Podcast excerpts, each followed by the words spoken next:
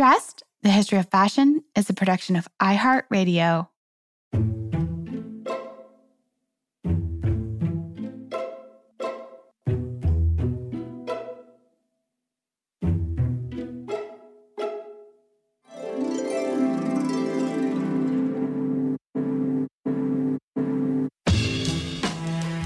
With over 7 billion people in the world, we all have one thing in common. Every day, we all get dressed. Welcome to Dressed, the history of fashion, a podcast that explores the who, what, when of why we wear. We are fashion historians and your hosts, Cassidy Zachary and April Callahan. Dress listeners, welcome to what promises to be the first in a series of profiles on Black American fashion designers. And this is the subject of a very long overdue volume edited by today's guest, Elizabeth Way, who is also long overdue as a guest on this show. And I have I have literally been cajoling Liz to join us for the past couple of seasons.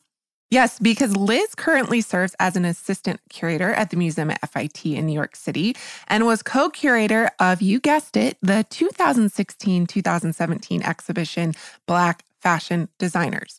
Her new book, Black Designers in American Fashion, is an extension of that project and features a wonderful collection of essays by individual scholars in our field, including more than a few past dressed guests. And Liz joins us today to discuss the perhaps lesser known career of Scott Barrie. But do not be surprised if some of the other contributors to this volume join us in future episodes next season. Liz, a very warm welcome to Dressed. Liz, thank you so much for joining us today on Dressed. And I'm super excited to chat with you about Scott Barrie. And one of the reasons is because I know actually so little about him. I definitely knew who he was. I knew the general kind of time period in which he worked and that, you know, he was designing in New York. But that really was only because I had worked on the Eleanor Lambert collection and he shows up in that collection quite frequently. So that's one of the reasons why I also think that collection is so important and so special because he's represented in there. He's was very influential and well known in his day. And now he's kind of slipped a bit into obscurity. So uh, we're going to rectify that today. first of all, April, thank you so much for having me on. I'm a big fan. Oh, um, so it's so much fun to be on the show. And I have to agree, I did not know very much about Scott Barrie. I co curated an exhibition called Black Fashion Designers with my colleague Ariele Elia in mm-hmm. 2016. And we included Scott Barrie. We have some beautiful pieces by him in the collection. And his business partner actually contacted me after the show was up. And she, you know, just left me a voicemail and said, I was his business partner. I have a lot of information about him. And I didn't have time at the moment to start researching it. But when I did my book, I knew I wanted to write on Scott Barrie. And I flew out to Denver and I had a lot of great conversations with her. We've stayed in touch. Um, definitely going to talk more about her, but her name is Robbie Marks. And she really opened up this entire world, not just to Scott Barrie, but to this really special time, I think, in New York fashion. Yes, yes, yes, yes. And we're going to get to all of that here in a second. But perhaps we should start at the beginning, right? Can you tell us a little bit about his early years? And I was actually surprised to learn that Scott Barrie was not his birth name. No, he was born at Nelson Clyde Barr. He was born in Florida in 1946, but he grew up in Philadelphia. Mm-hmm. And one of the most interesting things I think is that his mother was a very refined dressmaker. She worked for clients in Society Hill, which is a very swanky neighborhood yes, in quite posh Philadelphia. so he grew up around really nice clothes. And he, in different interviews, he talks about growing up kind of under a sewing table and being indoctrinated into the mm-hmm. business of clothes. So he was always around fashion. I'm sure his mom had great style, and he was probably just taking that in through his pores since he was a kid. Yeah. One of his sisters um, said in an interview that, you know, he was sketching dresses and things at like age six something else that I was really um, interested to learn about from one of his colleagues. I unfortunately talked to her after my manuscript was turned in, but her name is Young Ju Kwan, and she was basically his design room manager, business partner, design partner. And she talked about how his favorite after school activity as a kid was going to the Philadelphia Museum of Art. Mm-hmm. He loved art, he was always absorbing that. So he had some really great influences that really set him up to be a great fashion designer. Mm-hmm. And and did he study fashion in school? He did. He went to the Philadelphia College of Art, um, where he wasn't really studying fashion so much as drawing. But then mm-hmm. later, when he moved to New York, he went to the Meyer School of Fashion. Yeah, I think it's really interesting because we we see this kind of like pattern in a lot of designers who grew up with their parents working in the fashion trade in some way. You know, a lot of their mothers were really high end dressmakers, or perhaps you know their dad owned a haberdashery or something. And we see this theme repeating again and again and again. And I think it's I think it's also one of those things is you see those people have like this kind of innate knowledge of textiles and how they work because they they see it so young growing up. And he definitely is one of those people. And we're going to talk a bit about his use of textiles as well. So he's he went to the Meyer School of Fashion here in New York. I am not familiar with this institution. I'm not familiar with them either. So this was information that I got from different interviews that mm-hmm. he had. I didn't have a lot of time to kind of dig into the Meyer School of Fashion, but I think that he probably was pretty well versed in making clothes and sketching clothes and had a pretty great understanding of silhouette and fabric by the time he went to school. So it might have just been, you know, kind of the finishing touches yeah. or like an opportunity to network, which is so important for fashion schools. Right, for sure. And and you hear that, dress listeners, there is a potential fashion history mystery question right there. What was the Meyer School of Fashion? So Barrie, like, you know, so many of the people who are new to New York, he did the New York hustle thing, working multiple jobs. Um, so many people do this when they move here. I did it for sure. I've definitely had like up to four jobs at the same time living in New York. You know, you take your work where you can get it and you cobble things together until you quote unquote make it. So, would you tell us a little bit about this part of Barrie's career and what he was up to in the 1960s? Absolutely. So, he moved to New York in 1962. And again, he was in school. And he mentions in interviews that he interned with or he apprenticed with Arthur McGee, mm-hmm. who was a pretty well established designer on 7th Avenue at that time. And so he also mentions that, you know, he was starting his business out of his apartment, you know, cutting in his living room, and that he was supporting himself with various jobs. So he doesn't go into too much detail, but as you can imagine, probably just like today, he probably interned, he probably worked as a design assistant, a studio assistant, doing really, really important jobs, but perhaps less glamorous, more monotonous. The jobs that, like, you know, kind of lubricate the fashion industry right. that a lot of these young, um, entry level designers and workers get. Paying your dues. Exactly. well, and, and initially, uh, you actually quote Barrie in the book as saying that at that time he couldn't get a job on 7th Avenue. This is the 1960s. But things definitely changed in the 1970s for Black designers. How so? So one of the things he said was that he said that maybe his designs were a little too far out, and that's why he couldn't get a job. And I assume that he means a job as a designer, um, mm-hmm. um, because he was working kind of various other jobs. But for Black designers, I think that people like Arthur McGee, others like John Weston and Wesley Tann, they really broke open the doors for Black designers in the 1950s and 60s. And they were working at manufacturers under other labels, which was very um, common for designers at that time working in the city. So they were establishing themselves as professionals within the industry. And so they kind of laid like the first groundwork. But then designers who came up later, like Scott Barrie, but also Stephen Burrows, they had um, really directional design ideas. They were young, fresh, exciting designs. And they started off making them in their apartments, selling them to their friends mm-hmm. or giving them to their friends. Right. And one of the things that Scott Barrie did was he sold on consignment at a boutique called Allen and Cole. Stephen Burrows actually also sold at this boutique, mm-hmm. but they sold on consignment, which means that the store let them display it, but they only got paid if the store sold it. So this is obviously very low risk for the store and very high risk for the designers, but that's how he got started. And but his clothes were great, and so they sold.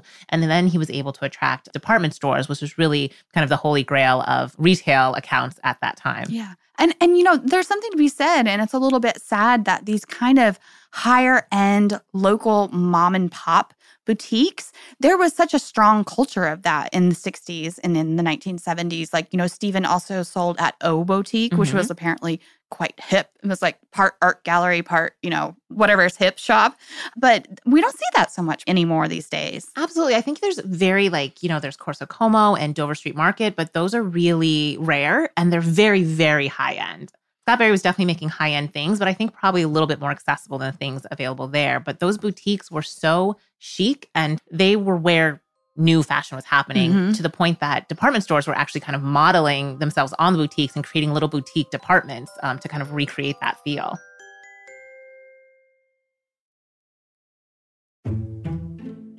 So you note that Barrie was, quote, crucial in creating the new American look of the 1970s.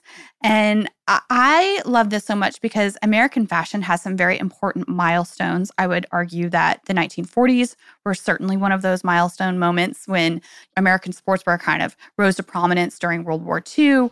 And the same sort of ethos of practicality and comfort and minimalism. This was once again heartily embraced in the fashions during the 1970s by designers like Halston, like Stephen Burrows, like Diane von Furstenberg, and Barrie. And one of the interesting things that I think connects all of these designers is their love of knit jersey.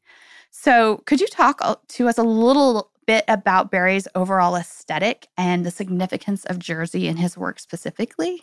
Absolutely. So Barrie was very, his aesthetic was very sophisticated and very glamorous. So even though it was very cutting edge and kind of young, it was really pared down. He was really interested in like long, clean lines, draping fabric. Young Youngju Kwan told me that he wanted to be a modern dancer when he was younger and that his appreciation of the body in that way really came through in his designs. And so Jersey was a big part of that because he really wanted to show off the body. Mm-hmm. And apparently, um, WWD reported that he first started working with Jersey in um, 1966. That he was cutting dresses out of his apartment um, before he really established his business, but he was experimenting with it. And as anyone who's ever sewn with Jersey knows, yeah. it's a very difficult fabric. I was going to say that if you didn't. very, very hard to sew. So I'm sure his um, kind of experience as a child came in handy. But he started working with this fabric and he just he fell in love with it. You can tell from his later designs. But he was also really inspired by Madame Grès, who was also well known for working with Jersey. And Youngju talked about how important where his work with Jersey was because, in her word, he revolutionized kind of evening dressing through mm-hmm. Jersey. It was comfortable. Um, it wrapped around the body. Previously, you know, if you a fancy dress was chiffon, was satin, was a heavy kind of glamorous fabric. And he really introduced this more elegance and this ease into it. And she said that it really became apparent when actresses started wearing these dresses, Scott Barry dresses, to the Academy Awards. Kind of like the biggest, most fanciest night. it. exactly. But you wouldn't have seen anyone in a jersey dress, you know, 10 years before. Jersey was really considered more sportswear, more casual. But um, she especially really credits him with creating jersey dresses that were elegant and formal. Yeah. Oh, and you mentioned Madame Grès that he was a big fan of Madame Grès's work. And I am such a sucker when designers are obsessed with fashion history, also. Why do you think that he felt a connection with her? Well, I mean, I think, first of all, her work is breathtaking. Of course. it's absolutely beautiful, it's timeless. Um, you know, she was still working in the 1970s, doing really cool experimental things. You Very know, sculptural. And her, the patterns were so complex and fascinating. She was a genius. Yeah. And she'd been working from since the 30s. So I think if you have to pick a designer to admire, she's definitely one of them.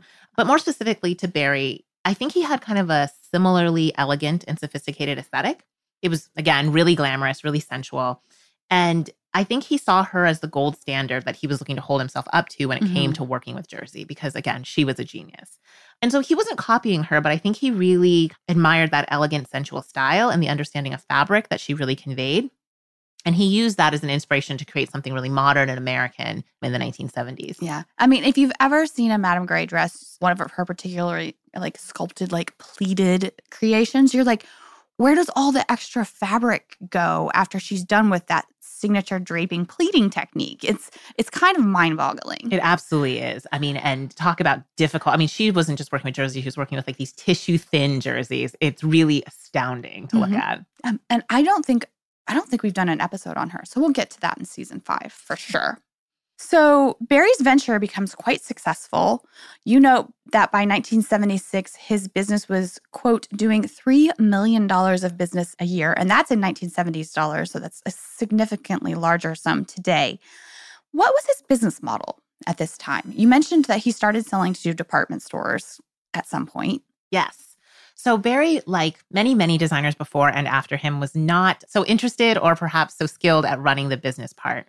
So that's when he partnered with Robbie Marks. So he talks about in different interviews, for example, he talks about failing to secure a small uh, business administration loan in 1969. And he said he was in this kind of financial hard time where he was putting out a lot of money to produce his collections, but having to wait to get payment from the stores. And so he couldn't make any money. Cash flow.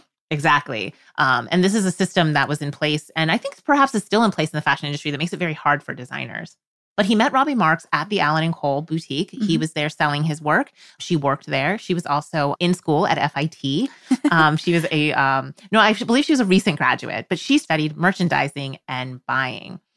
And so she had a familiarity with um, kind of the way all of that worked, and she really, really loved his stuff. And so she kind of cut a deal with him. She was also a model. So he would make her clothes that she could wear on her modeling jobs for her photographs, and she would help him with the business. And she went out with him to visit buyers. And I think um, having the two of them there together, and especially her with a knowledge of the business, really kind of helped buyers become, feel more secure because mm-hmm. they loved his things, but um, they were really worried with young designers that they would put, place an order and not get the not get the merchandise. So um, Robbie really helped him get his business together a couple years into uh, their partnership, about a year in, her husband, Stephen Marks, also joined the business. So the Markses ran the business and Scott Barrie did all the designing, and it was really a dream team. But she also helped him get into Bloomingdale's, which was their first really, really big account. She mentions Elaine Monroe, who was the buyer there for the Place Elegance department. Mm-hmm. And um, she loved Scott Barrie's things, put them in the store. And that was really their first huge account and helped them on their way. He was on his way. Yeah, for sure. And also, his clothes were embraced by many notable clients. Would you care to share a few of them with our listeners? Who was wearing Scott Barrie at this time? Absolutely. Um, so their business really kind of took off. I, one of the funny things that Robbie mentioned to me was that their first shop was over a Blimpie sandwich shop and that they had a really hard time getting buyers up there. But after a few years of great business, they were able to move on to 7th Avenue. And she said, you know, that's when we became a big boy. But they were attracting clients like Liza Minnelli and the Pointer Sisters, Ashford and Simpson. Um, musicians were a really big part of kind of the celebrity contingent in New York at that time. Roberta Flack and Chita Rivera. Also, Nina Simone was a really um, wow. big fan, and Dionne Warwick. Cicely Tyson and Faye Dunaway also wore his things.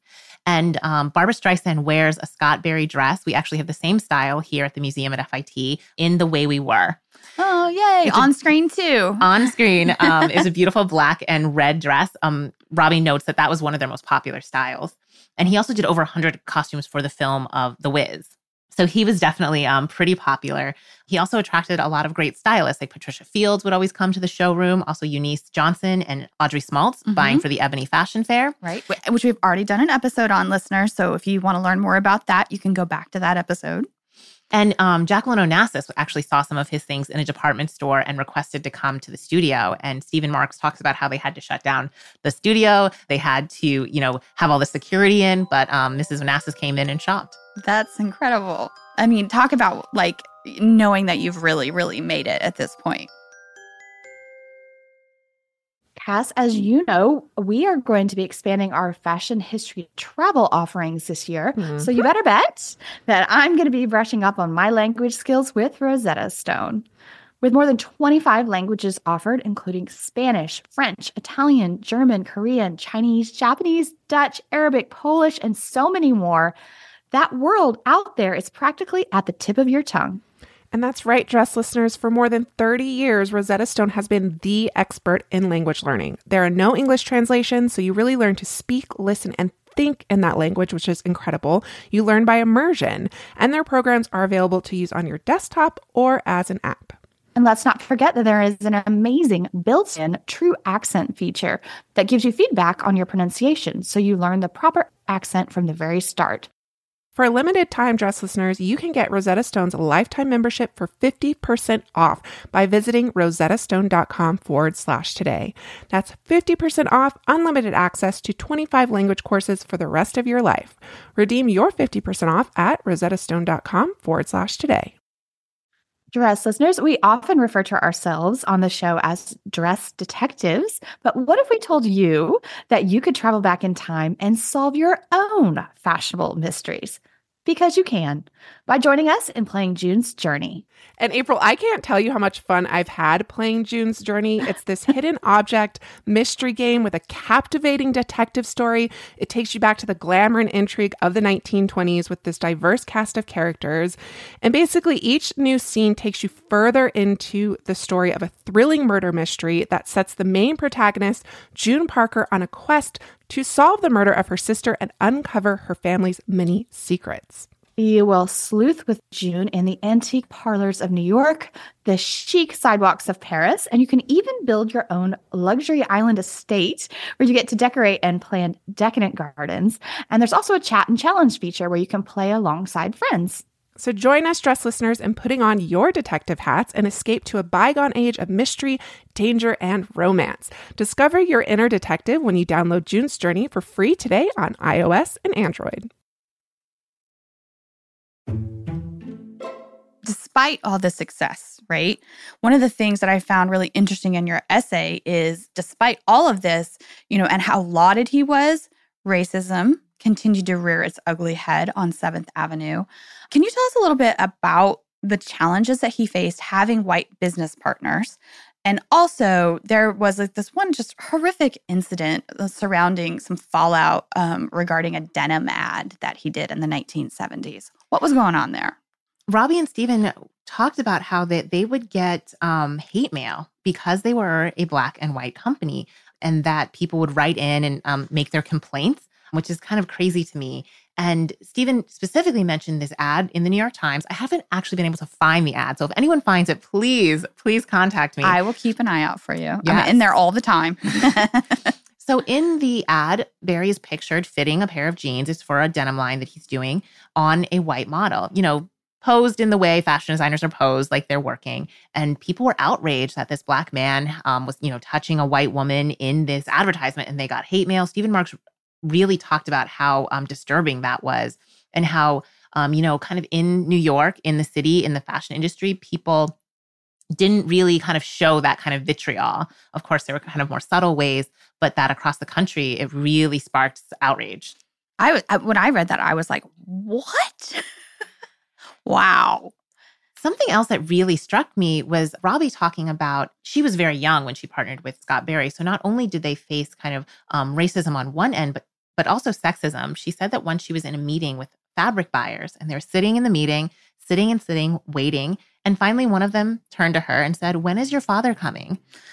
And she was She's just like, like, I'm part owner of this business, sir. Thank yes, you. she ran this business. And so those things kind of really astounded me that, you know, the business was different in the 70s, hopefully much, much more different than it is today. Yeah. But both of those things were things that stories that really stuck with me. Yeah, for sure.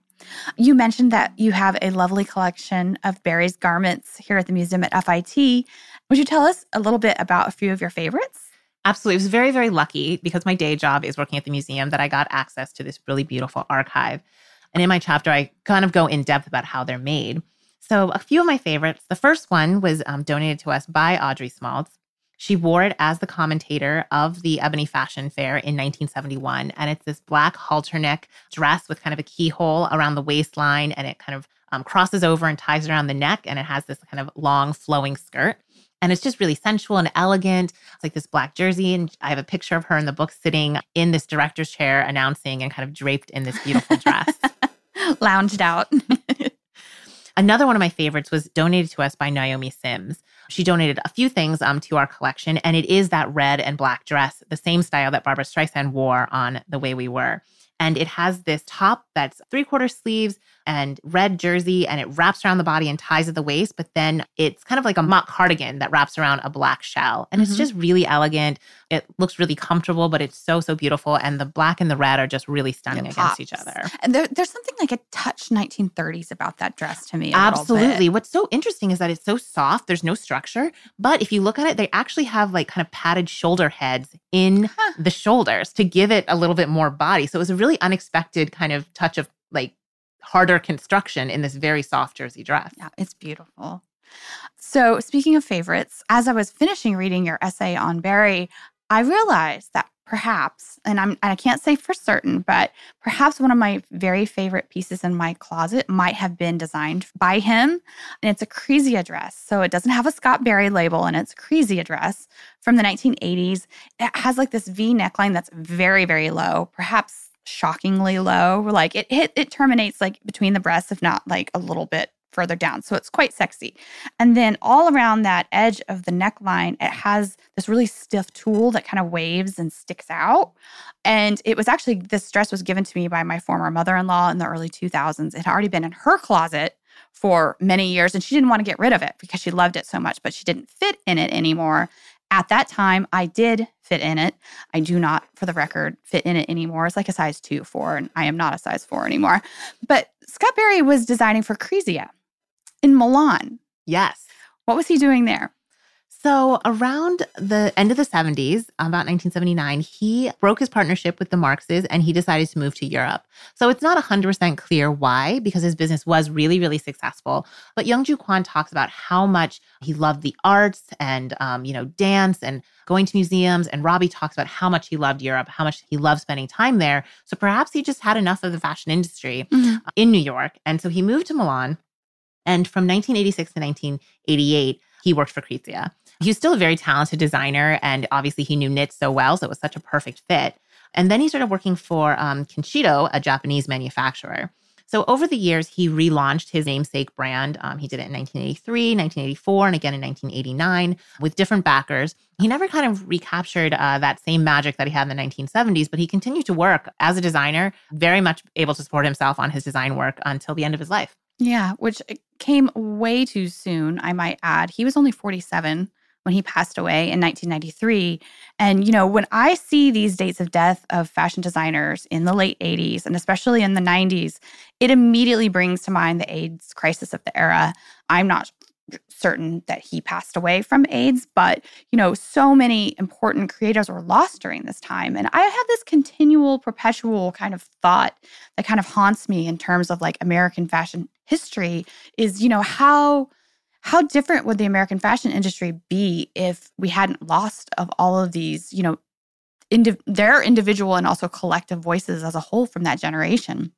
So, what do you think that Barrie's legacy was to American and specifically New York fashion? Well, one of the things that I really like to point out about Scott Barrie is I really think he represents the epitome of what was possible for Seventh Avenue design. It was ready to wear. It wasn't couture. It wasn't made to measure. You could buy it in a store, but it was really high end. And that's the way we we buy high end clothes now. Mm-hmm. Some of his contemporaries who were doing other things did a lot more kind of custom work and things like that, which is beautiful and special in its own way. But I think he really represented American fashion in the 70s and what could be done. Um, so he did a lot of his manufacturing in his own, he had it all in house um, for the most part. And he trained his stitchers, his manufacturers, his machinists to handle the jersey. If you look at his dresses, there's all different kinds of stitchings, mostly machine stitching, a little bit of hand stitching, but you can almost see like the women in these factories kind of um, putting these things together and really using this expertise that I think is really demanded of the type of clothes that he made. So I think that it's a really important story because because his clothes were so beautiful, because they were so influential, so many famous people wore them, people saw pictures of them. They really, that's what the 70s looked like. Yeah.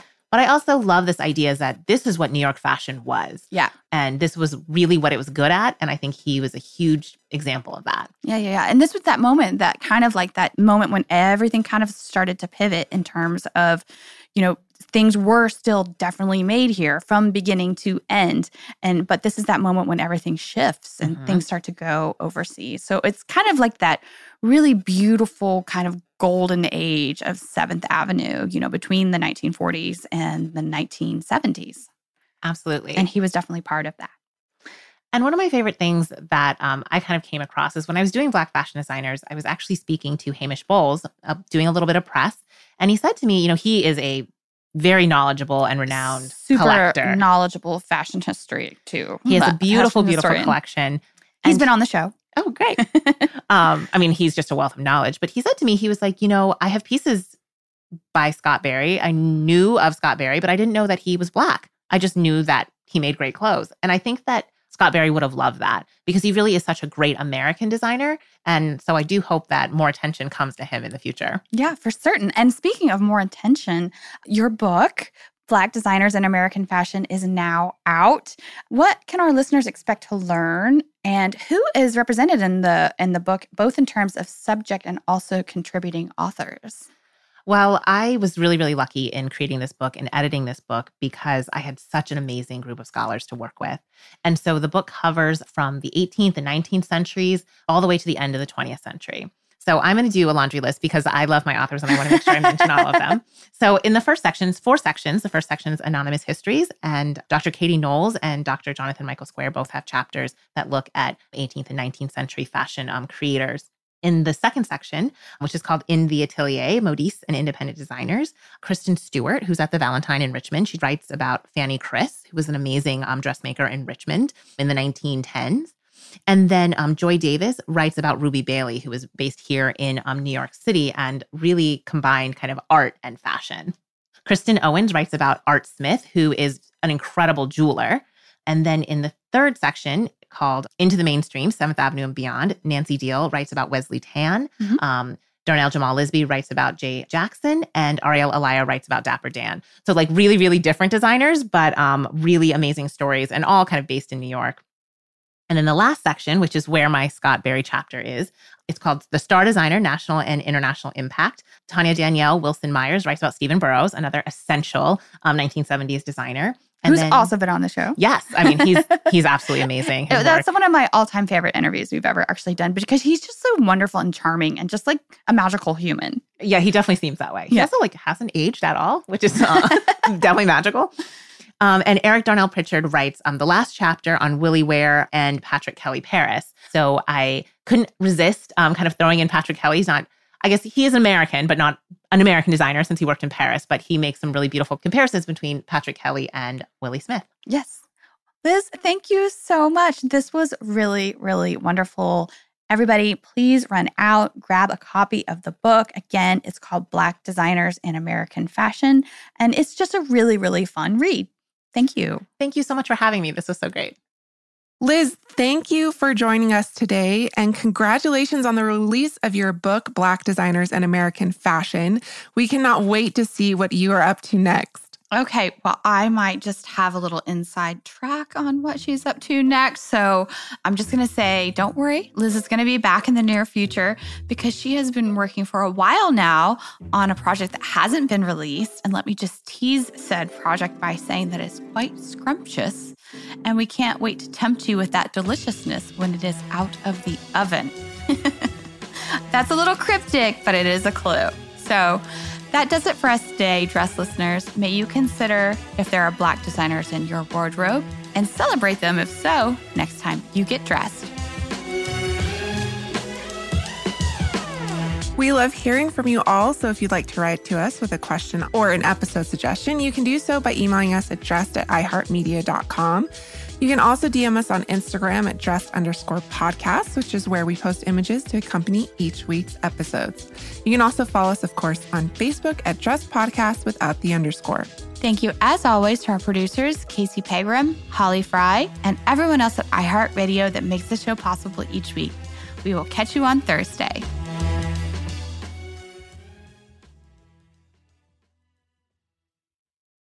Dressed, the history of fashion, is a production of iHeartRadio. For more podcasts from iHeartRadio, visit the iHeartRadio app, Apple Podcasts, or wherever else you listen to your favorite shows.